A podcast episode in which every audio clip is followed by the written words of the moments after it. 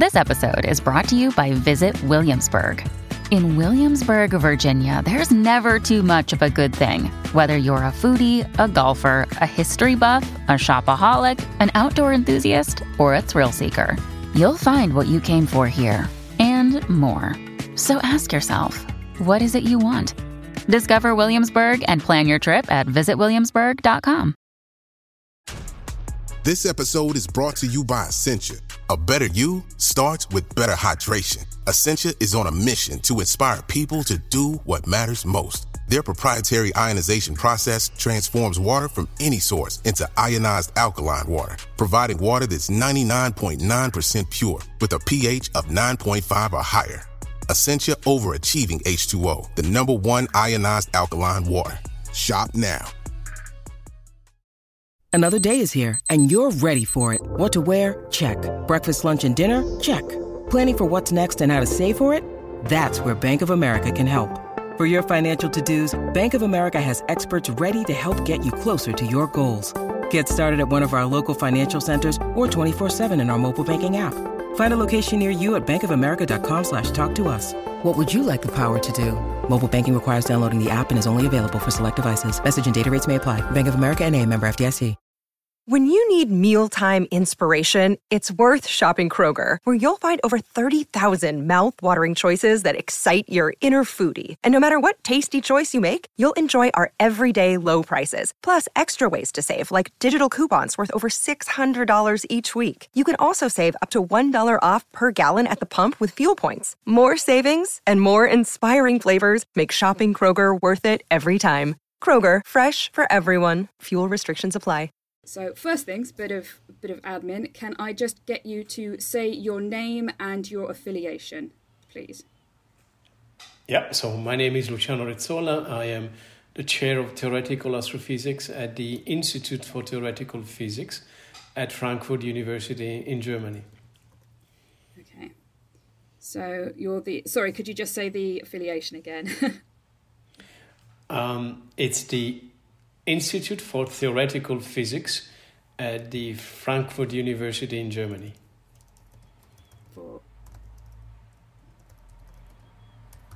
Didn't have the Institute for Theoretical Physics bit, but there we go. That's in there now. Um, so yes, just as we're starting off, I will give an introduction um, to saying you, and then we'll launch into your first question. If that's okay, are you good to go? Yep, Okay, sure. Brilliant. Greetings, listeners. On today's episode of Radio Astronomy, I'm talking to Luciano Rezzolla, an astrophysicist from the Institute of Theoretical Physics at Goethe University in Frankfurt, who has spent his career search who has spent his career researching relativity, gravity, and the effect of both of these on some of the universe's most mysterious inhabitants, black holes. He has recorded humanity's long history to understand these objects in his new book, due out in March, called The Irresistible Attraction of Gravity. Now, Luciano, that's a very evocative name, The Irresistible Attraction. And what is it about black holes that you particularly find so uh, irresistibly attractive and that you've spent so much time studying them? Right. So, um, well, first of all, we, we all know that um, gravity attracts. Um, we know it attracts as a physical interaction. You know, things tend to fall on the ground rather than leaving it. Um, but the title wants to underline the fact that gravity also has an attraction on our minds, on our imagination. Um, it's a matter of um, of fascination for us to try and understand this very basic force. In fact, this is the only force out of the four forces in nature of which we have a, a direct conscious, conscious experience. You know, other forces like the electromagnetic or the weak uh, or the strong forces, they, they, they certainly act on us, they allow us to be what we are, but we are not aware of them, right? We don't really know or measure every day what is the, the force that is keeping the molecules together or our atoms together. We just know we are here. On the other hand, we have a physical uh, um, feeling, a feeling, physical experience with gravity because wherever we are, whether we are standing or sitting, there is something that is acting on us as a force.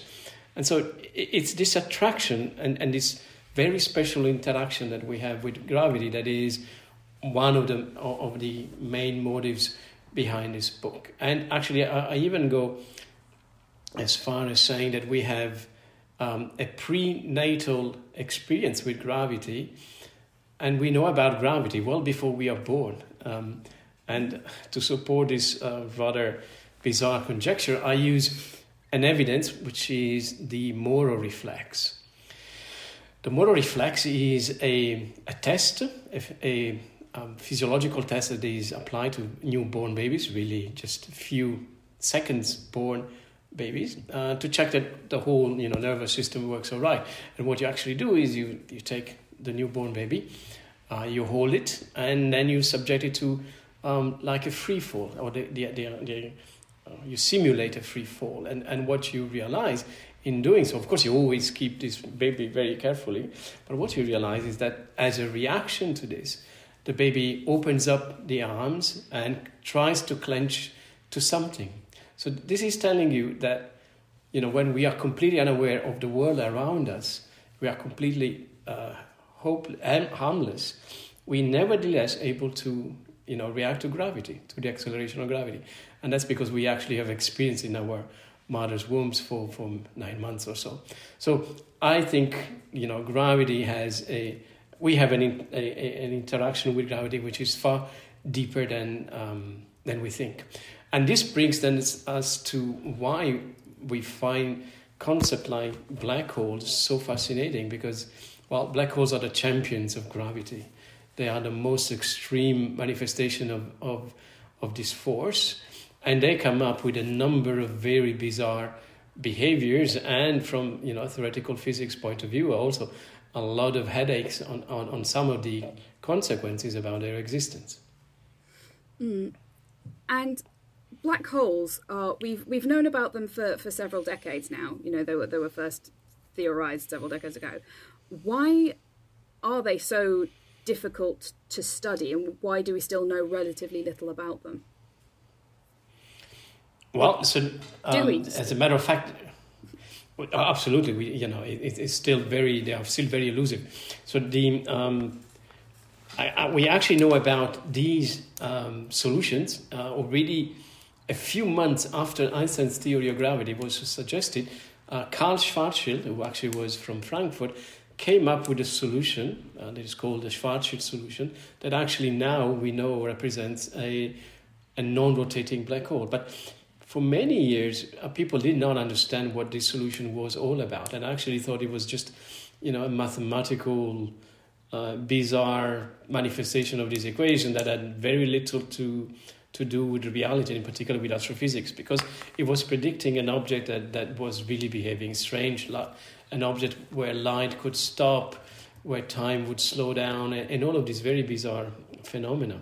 And it was just in the 60s when um, we started to do you know observations in the x-ray band and we realized there were objects that simply could not be explained with with stellar theory with the idea that you have these large stars um, that that have you know like like the sun or even more massive the idea that we have objects that are extremely compact um, and yet produce humongous amounts of radiation. That's something that could not be explained with the understanding we had of stellar theory at that time. And so at that point, people started to think, okay, wait a second, there are, there are these bizarre solutions that predicted, uh, were predicted by Einstein's relativity. Um, what if this is what we're looking at here? And that's you know why the idea of black hole all of a sudden uh, gained interest again in the 60s and then later on in the 70s when all of these beautiful studies were done about uh, black holes. Now, the reason why they are so hard to observe is because by definition they are the most compact object you can produce. You take an object of a given mass and if you squeeze it in a volume which is sufficiently small, at one point you will reach a volume so small that you will have to, to produce a black hole. Just to give you an example, suppose that we take the sun and we compress it. without losing any single atom in it. We just compress it. Well, if you compress it and compress it up to a radius of about three kilometers, then out of the sun you will produce a black hole. And the same can be said of the Earth. If you compress it and compress it down to a, a diameter of a few centimeters, you will have produced a black hole. So producing black hole is all about concentrating in a very small region of space a lot of mass. And because they are intrinsically compact, they are very small, and normally they are very large distances. So it's you know from an astronomical point of view, the projected size on the sky is extremely small. That's why it is so hard to see them. Besides, by definition, they cannot produce light. So they are elusive also from this point of view. And because, as you said, black holes are black, they don't produce light. And, you know, one of the things that most people, the first things you learn about black holes is they're so dense that not even light can escape them. So, how can we see these black holes? What is it actually we're, we're looking at them when people are observing them? Right, so what we actually see is the light that is produced by whatever material is around them that is actually falling onto them. As the material is falling onto it, onto a black hole, it will become denser simply because uh, it will be confined to a smaller and smaller region, will become hotter or more energetic, and will start shining.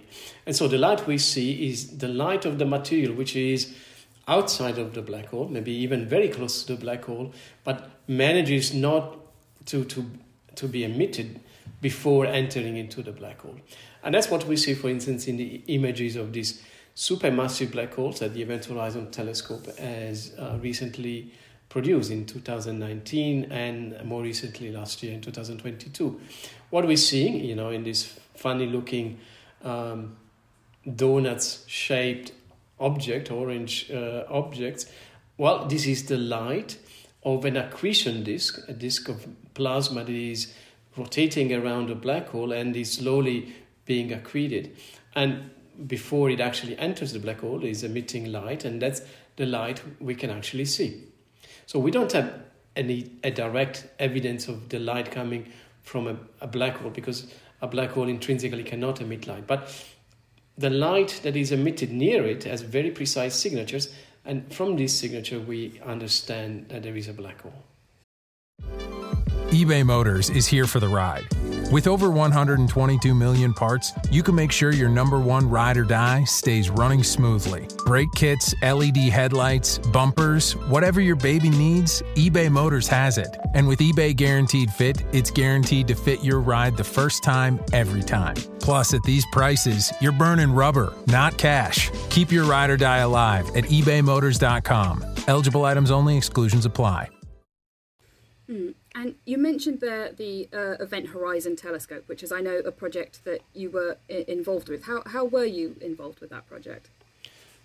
Right. So um, I, I am one of the you know the first founders of this project back in in 2014, and um, my job within the collaboration is that of the theorist. Um, so the Event Horizon Telescope is, is a fantastic collaboration which requires a lot of expertise you need to have people who are able to perform the actual radioastronomical observations, and you need people who are able to convert these observations, these radio waves into images, and then you need people who are able to interpret and obtain measurements of the properties of, of the image. And I am in this last part of this production chain. Um, once the data is collected and, and calibrated, an image is produced, and then at the end of the day, it is given passed over to people like me and my colleagues with theories who try to make sense of it and, and try to measure whether this is a black hole or not, whether it matches our expectations, and what are the measurements we can derive out of this image. And uh, I suppose we should mention that um, what actually is is the Event Horizon Telescope? How does it work? Right, so the, the Event Horizon Telescope um, is not a telescope. it is a collection of telescopes. Now, again, because they are so small in on the sky, the only way to see a black hole of that size is by using a telescope, a radio telescope. Um, and I'll explain why you need radio waves and not something else. You need a radio telescope which has sufficient resolution. And when you work out what is the size of this telescope, then you realize that the size of this telescope is of the order of a few thousand kilometers. Now, it's difficult to produce a, a, radio telescope of that size. But what you can do is you can use a very smart technique that was developed already in the 70s and it's called radio interferometry. Essentially, you you create a virtual telescope which is as large as the distance between two small telescopes. If you were if you are able to put them into an interferometric pattern. In other words, you just take two telescopes, radio telescopes, say one in France and one uh, um, in um, Chile, and you ask these two telescopes to take uh, the same data, the same to make the same observations, and you collect the data from these two telescopes, and then you put it together and obtain an image as if it was seen by a single telescope as large as the distance between France and Chile.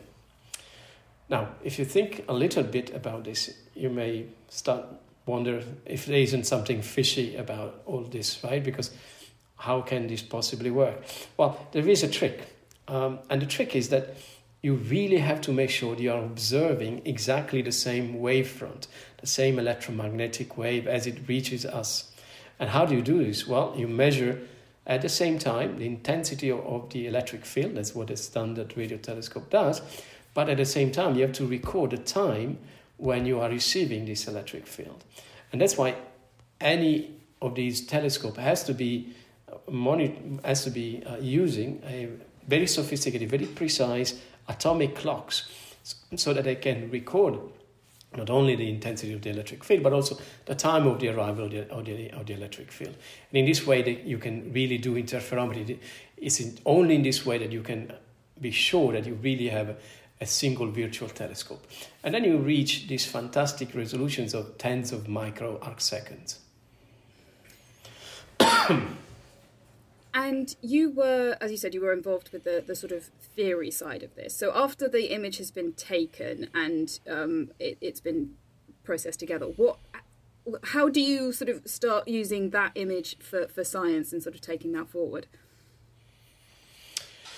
Right. So, um, you know, uh, actually, well before the, the, the, image was produced, we um, we were in charge of, of um, addressing the problem of how would a black hole look like? Um, and so what we did was we performed a number of simulations. About half of the, the simulations that were performed were, were performed here in in, uh, in Frankfurt.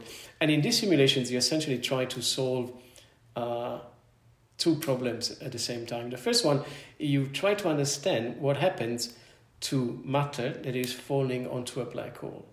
In other words, imagine you take a bucket of water uh, and you throw it into a black hole. What does what is the dynamics of this water? How does it move? Effectively, we don't throw water. We use you know plasma, and um, we have to be careful that the plasma is endowed with strong magnetic fields, and that's why we do simulations of accretion onto black holes using magnetohydrodynamics in this way, we learn, you know, how um, the density, the temperature, the magnetic field is uh, organized when material falls onto a black hole.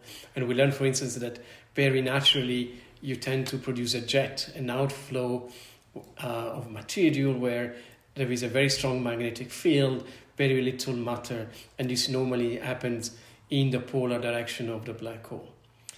However, that's just part of of the problem because what we learn in this way is what happens to matter, but what we actually have to understand is what happens to light because this matter is also um, producing light. And how does this light then reach us? Is a very complicated business in, in, in general relativity because light can do very bizarre turns in a curved space-time that is a space-time near a black hole. Just to give you an idea, um, we are looking at each other now through a screen, and all I have to do is point my eyes towards the screen because there is light moving on a straight line from the screen over to my eyes. But if we were in a curved space-time, you may be behind me and light be may be bent in such a way that actually, although you are behind me, you, your, your light actually reaches me. And so that's what we have to do um, together with these magnetohydrodynamic simulations. We have to calculate how does light emitted by this plasma and doing all these bizarre trajectories then actually reaches us. And um, in this way, we can have a realistic view of what is the emission from these objects. And so we have done this for many different conditions because we don't really know what are the physical conditions near a black hole, and we had to explore a number of different scenarios where, you know, which differed by the properties of the black hole or the properties of the plasma and so on. And uh, I know that in uh, 2019 we had the first image of uh, a supermassive black hole at the heart of M87, and also last year the image of our, our own Milky Way's um, black hole. But uh, are there any other um, what what science has has come from those images, and sort of what have been the, the latest discoveries that have been made? Okay, so you know, first of all, we have evidence that in both M87 and in, in our Milky Way, there is an object at the center that looks and behaves like a black hole. This is um, a very important result in astronomy, maybe something that everybody expected, but you know, now we have an evidence, an experimental observational evidence that this idea that at the center of a galaxy there is a supermassive black hole has been shown, at least in two cases. Then you, you know, we can extrapolate this to the billions of galaxies in the universe, but at least for those two we have seen is exactly like that. And we also have shown that you know this object um, that we that is at the center of, the, of a galaxy uh, has all the features and fits perfectly with the predictions of general relativity. So once again, is a you know the, the, the possibility of having a direct connection with these very bizarre objects that are um, predicted by general relativity and that so far could not really be nailed down in any convincing manner.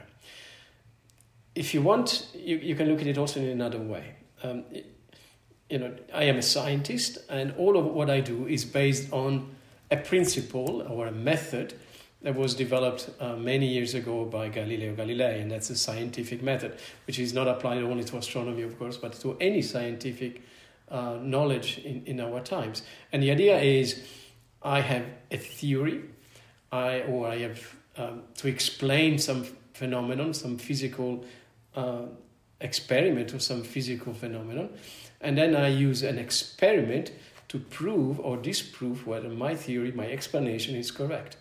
In the case of black holes, this has been very difficult to do because we didn't have an experiment. We cannot produce black holes on Earth, luckily. Um, so all we have is, you know, observations, and these observations were lacking so far.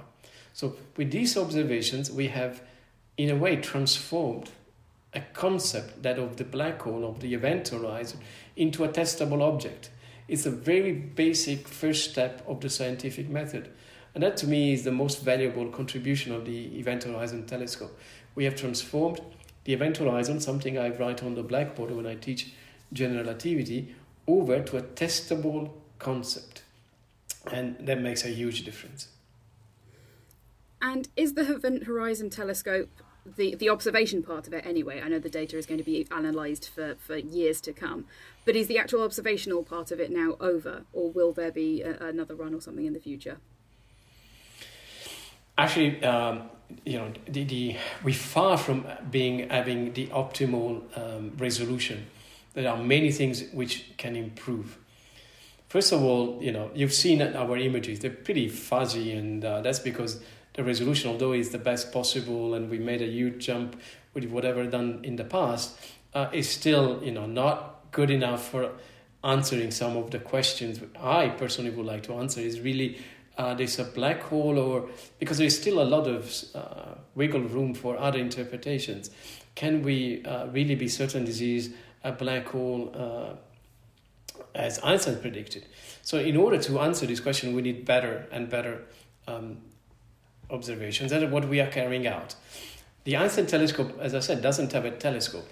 As to ask for time to all of the different telescopes which are involved, and this is a process we normally undertake by applying for observation time, which we normally receive in the spring. And uh, we keep asking this time and we keep doing observations. So we have uh, we have made observation in 2018, in 2021, in 22, and um, and we hope that these observations will improve, and we actually already know that in some cases that is so the quality of our of our images. So I think it's you know it's it's um it's going to be a long way uh, to be able to answer the questions I was mentioning before. But it's something something that we are doing actively right now. And obviously, now that we've we've taken these images, we've done these observations. Um, but what is why is it so important to to understand black holes and and do these kinds of experiments? What can they teach us about about the universe? So. Um, well, you know, some of the predictions of this theory are so bizarre and so extreme that um, confirming them would really um, improve enormously the um, our understanding of physics. So obviously, you know, knowing more about black holes will not change our lives. Uh, we, we will still have to pay the same bills. Um, but it does address some very important questions about the inner workings of um, of general. You know, just think about this. General relativity is predicting that there are regions in the universe, all those underneath the event horizon, which are not probable by, in the sense they cannot be probed by any experiment because, um, well, simply because, not because the laws of nature are broken, but because whatever happens inside a black hole remains inside a black hole. There is no way for us to find out, at least you know, without resorting to quantum mechanics and the possible evaporation. So in my book, there is a, a dialogue that, that, that underlines the frustration a person like me has on this uh, topic. And, the, and so I am creating this virtual dialogue between two uh, two observers, which are who are outside a black hole, a supermassive black hole. They are on a safe, uh, stable orbit, so they are not running any risk about uh, being absorbed by the black hole. And and one of them um, um, asks the other, so do you know what's inside a black hole? And they and, and, and the other one answers, Yes, of course I know what is inside a black hole. I can explain anything that will happen inside a black hole to a very uh, precise accuracy. Up until you reach this very center there you know my my my my laws break out because there is a singularity. But up until there i can tell you everything. And anyone says no no no i don't think so. Actually i think inside a black hole um, black holes are famous for hosting the most delicious ice creams and in particular they have all of the flavors that i like most. And the second and the, and the first uh, person is very frustrated by this statement because he knows that this is wrong, but there is nothing he can do to prove that is uh, that the other person is wrong. Because even though they could both go there inside a black hole and show that there is no ice cream shop, they actually cannot tell anybody. So there are, you know, it, these aspects of, of, are really very deeply rooted in what we understand with knowledge and the ability of performing experiments and getting to find out about the laws of nature. That is why it is so important to, to study these objects. Um, and as you mentioned there in your book, uh, The Irresistible Attraction of Gravity A Journey to Discover Black Holes. Um, it's it's a very big topic. So what what does the book cover, and, and how do you make it you know accessible to, to some of our listeners at home? Right. So you know, it's it's difficult to to make a book which is scientifically correct and yet accessible. So the, the I've tried my best, and the way I do this is by using analogies. Um, I use a lot of analogies which are derived from you know having I had three children and, and all of whom have been exposed to the subtleties of general relativity. Um, and so I, I often come up with uh, simple analogies between our daily experience and what happens near a black hole and, and so on and so forth. And I hope that this will break uh, a little bit, um, will allow people to understand complex uh, concept like space-time curvature, that you know often are, are, are bounced around when talking about black holes and yet are not so difficult to understand if put in the right context. Uh, it does sound like a, a interesting read. Um, the Irresistible Attraction of Gravity by Luciano Rezzolla is available from March from Cambridge Press. Um, is it Cambridge Press or Cambridge Publishing? I've just said that. Cambridge University Press. Cambridge University Press. Let's do that again then.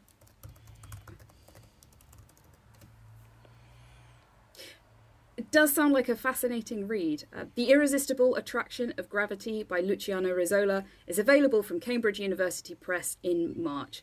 Thank you very much for taking the time out of your day to talk to us, Luciano. Uh, I know I've learned a lot, and I'm, hopefully some of our listeners have as well. So thank you very much.